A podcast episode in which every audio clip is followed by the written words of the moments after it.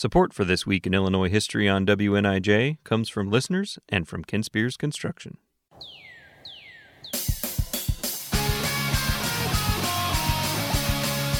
Welcome to This Week in Illinois History. I'm Clint Cargile. This week's slice of history is a uniquely American invention processed cheese.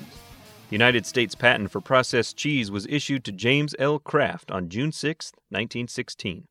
Kraft grew up on a farm in Ontario, Canada, where he and his brothers developed a business delivering dairy products. He moved to Chicago in 1903 with only a few dollars in his pocket, rented a horse and wagon, and started a cheese delivery service. He'd buy wholesale and deliver to stores around the city.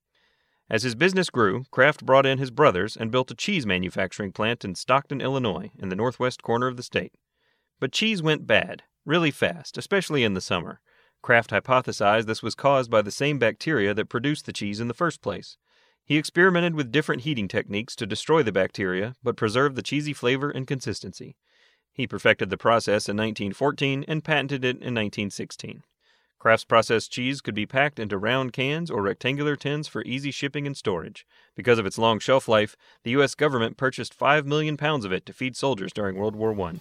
Even though the cheese industry condemned Kraft's creation as an abomination, by 1930, 40% of all cheese consumed in the United States was made by Kraft. I'm Clint Cargile, and that's This Week in Illinois History.